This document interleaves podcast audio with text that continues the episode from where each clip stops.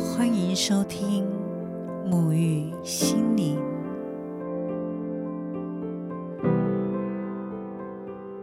嗨，大家好，我是拉丽莎。前一段时间在 IG 以及脸书平台发表了一篇文章，文字内容是关于向宇宙下好订单就放掉如何实现的控制感。隔天，一位读者私讯给我，问我。该如何学习放下控制感？那么这一集我就跟大家一同来聊聊这个议题：如何放下控制感。首先，我们先来思考一下，为什么我们会有控制感？其实，我们对于自己想要去控制的这一件事情，要先放掉，它是一件坏事。先去接受，我们生而为人。对于未来或者对于目标，会带着期待，自然而然的就会像我们开车握着方向盘一样，透过要抓好这个方向盘的前进而前往目的地。对于控制感这件事情，我们是需要先给自己一个接纳的心态来看待。理解了自己之后呢，我们才能从一个旁观者的角度来看见为什么我们要紧紧。掌握着控制的这件事情，适度的控制能让我们有稳定和安心的感觉，但过度的控制，我们就容易陷入了焦虑、内心捆绑的痛苦感。有些人会在情绪起伏的时候发脾气，往往静下心来思考，是什么原因萌发了这些情绪？很多时候来自于。无法控制周围的一切，控制什么呢？第一个，控制人。我们希望他人按照我们所期待的样子，期待对方说出我们自己内心想要听的话语，或者希望按照我们的想法去做。一旦对方没有按照我们的想法去表达或者呈现，心里就会产生抵触。认为对方是不是不认同我们了，或者因此而产生了争执。第二个是想要去控制这些外在的事件，对于一件事的发展走向，会有心中所期待的样子。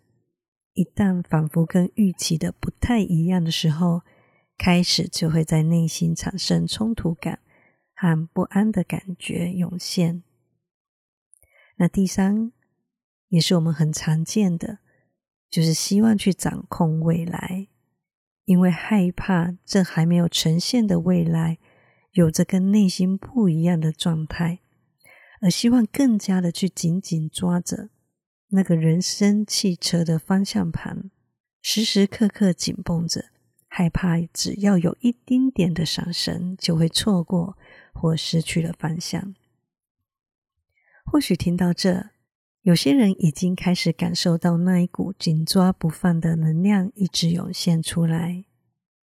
现在，我们来更加的深入去探索一下，那个紧紧抓着不放的背后隐藏的情绪是什么。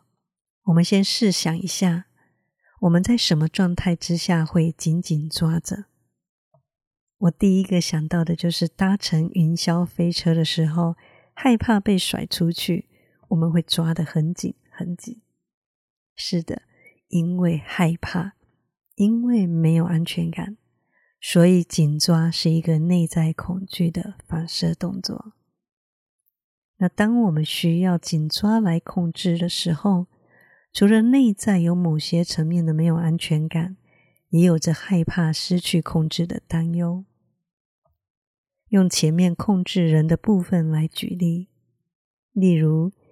一位母亲希望孩子按照自己的想法去做，而孩子所呈现的有着自己的意识去进行时，那母亲可能就会产生愤怒的情绪，觉得孩子叛逆了，许多的情绪加附在孩子的身上，甚至觉得孩子无法管教，而陷入了情绪的勒索和内在的悲伤。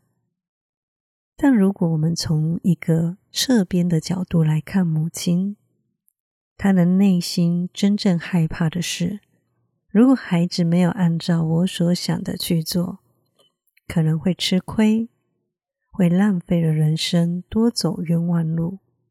用着过去的教养、过去的观点来看待自己的孩子以及他未来的方向，而如果孩子因此没有照着自己的方向去走，若失败了，他会觉得自己是一个失职的母亲，没有尽到保护孩子的责任。这个内在的感受或许来自于母亲小时候经历过困苦的环境背景。而期待着自己所教养出的孩子可以少吃一点苦，所以不论在情感的关系、亲子关系、任何层面的关系，这个控制者的内心一定夹带着过去面临突变而造成的创伤，或者小时候就在这样子的家庭长大，而认定控制的模式就是爱。过去我也曾经是一个需要在关系当中紧紧抓住的人，越想紧抓住什么，就越敏感，也越产生了对立。在逐渐认识自己的内在状态后，除了觉察之外，更能理解那个紧握者的内在状态，并非是我们眼前所看到的这么强势，反而明白的看见他们内心深处的脆弱。无力和恐惧，所以不论你现在正站在什么样的角色，是被控制者，或者害怕失去的控制着，我们都试着去理解，这所有的一切背后都是爱。我想对现阶段被控制而感到压迫的你说：你一直拥有选择权。生命的主导权在自我的手上。当我们试着去理解那些控制你的人，可以让我们在内在的对立中找到了软化的视角，用爱的眼光看那些你所爱却因为内在没有安全感来试图控制你的人，但依然坚定的支持自己的生命决定。他们有过去的经历。而不见得都适用在于你现在的身上。保有柔软的理解，但坚定的支持自己。而我同时也想对正感受到必须紧紧抓住来控制他人的灵魂们，别害怕，一切都没有偏离轨道，在紧抓住的能量里。会少了许多的空间和弹性，久了彼此之间会产生窒息感而疲乏，新的喜悦能量和惊喜会找不到空间进入，如同塞满物品的空间，屋子的气息会变得紧缩，甚至早已经忘了屋内原来整体的样子，而将这个能量放在彼此的关系里。我们也很难有舒服自在的相处关系，并且忘了当初你们相遇时，他原本吸引你的模样就是最真实的他。我们试着将彼此的心腾出空间来，让风、让气息，还有爱与沟通，可以自由的进入到你们之间，也能在退一步的能量里。看见原本每一个生命都是宇宙最完美的创造，每一个人都是完整而拥有自己最美好的生命蓝图。我们只需要爱着他的本质，尊重和理解他。你会发现，当你开始放下这份控制感，给对方空间的时候，你的内心也同时能够拥有自由和辽阔的空间了。那接下来来谈一下，对于我们会想要去控制事件的这一部分，当一件事未按照我们所期待的呈现时，会感到焦虑不安。这对于是计划控的我来说是非常有感的。以前的我是一个需要详细计划、规划，并且在脑袋中演练几次。觉得没有问题才会采取行动的人。但偶尔会遇到了某些状况，并非如预期的发展的时候，打乱这些计划会使我感到不安跟焦虑。这个焦虑感来自于我觉得最完美的呈现泡汤了，没有了这个呈现，其他的呈现就不能是最好的了。好，那我们试着再进入一点，去探索这样的情绪。那些所呈现的不能是最好的、最完美的底层信念是什么呢？我会浮现出来的是，如果它不是最好的，那我就是一个糟糕的执行者，我就是不够好。回到了核心点，那些对于自我内在的价值感的声音开始浮现了出来，也代表着我们都有着。过去被比较或者必须努力做到完美的经验和环境，造就了现在必须要用力去生活，并且努力的去证明自己。所有的走向都必须紧紧抓着，一旦方向有些微的不同，就会开始焦虑，开始不安。但其实，在我们的生命中，有很多是我们所无法掌握的。例如，规划已久的大自然旅行，却在出发的当天遇到了大雨。有些人可能会觉得扫兴，会觉得旅程变得毫无意义而感到失望。那是因为我们执着在去到某一个点，要完成什么样的事情。有一次我去花莲，想要去七星潭的海边走走。但我抵达花莲的时候，却下起了好大雨。因此，我在雨中的转角处发现了一家二手书店。从书店的窗户一盏微黄的台灯向外看，外面阴暗的天空和磅礴的大雨，成了一幅悠闲的画。在书店翻书的时候，听见雨的声音，感到非常的放松。在我经过柜台的时候，看到了店员正在翻阅关于人类图的书籍，因此我们就开始聊起了神秘学。店员是一个刚接触灵性的可爱灵魂，对于宇宙有着很多的好奇。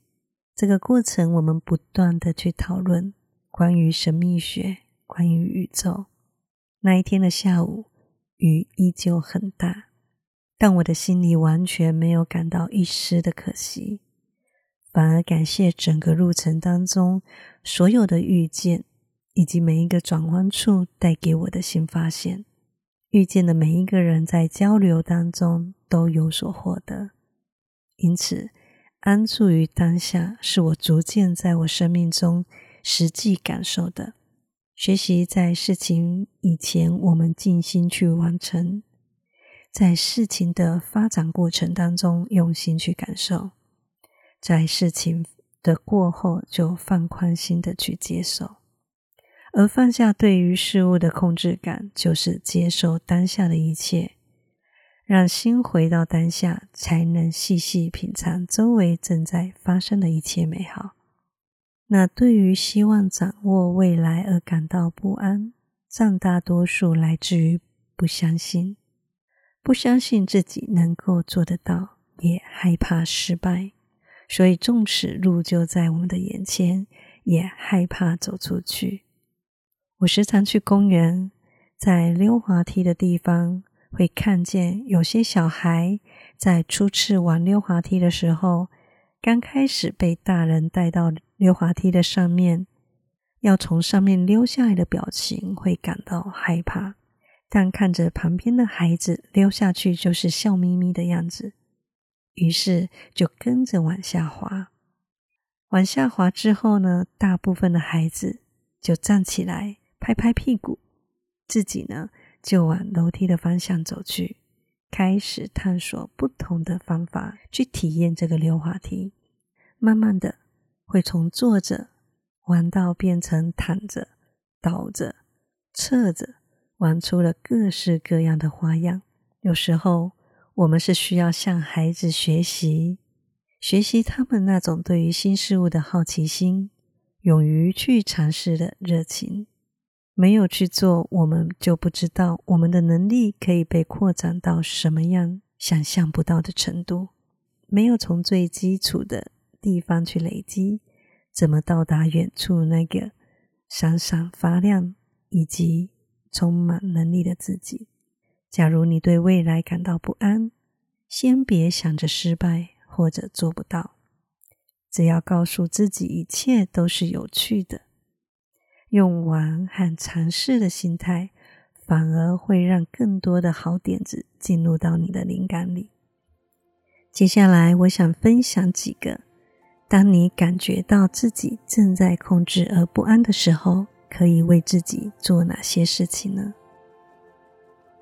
第一个，先去接纳自己想要控制的这一个念头，接受它，也理解自己。第二个，给自己一个空间坐下来，闭上眼睛，并且专注调整在你的呼吸上，有意识的回到这个当下。第三个，将你的手放在心轮的地方，去观想内心那一团像乌云、不安的能量。送往宇宙，并且在心中对宇宙说：“我将内在的担忧交付给宇宙。我现在很安全，我现在很平安，我很足够，我是受到保护的。我信任我的生命。”我臣服宇宙对我最高意图的带领，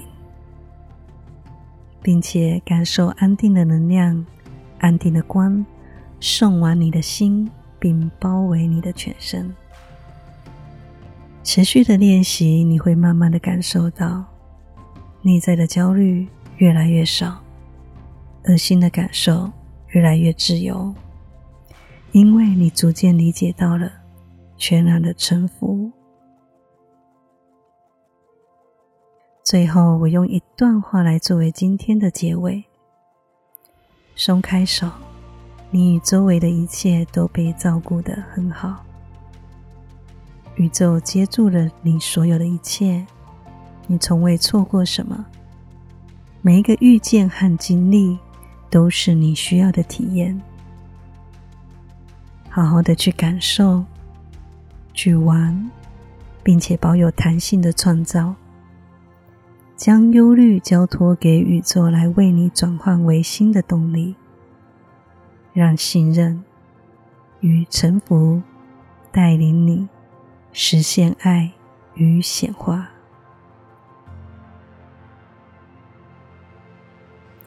非常感谢今天的收听，希望对你有所帮助。假如你喜欢我的频道，欢迎追踪沐浴心灵，并且推荐给你身边需要的朋友一起收听。也为我在各大 podcast 留下五星评论。如果你对灵性、心灵文字有兴趣的朋友，也欢迎追踪我的 IG 和脸书，搜寻“游牧而生心灵苗圃”。我是莱丽莎，祝福你在轻柔的岁月与内在中遇见最柔软也自由的自己。我们下次见，拜拜。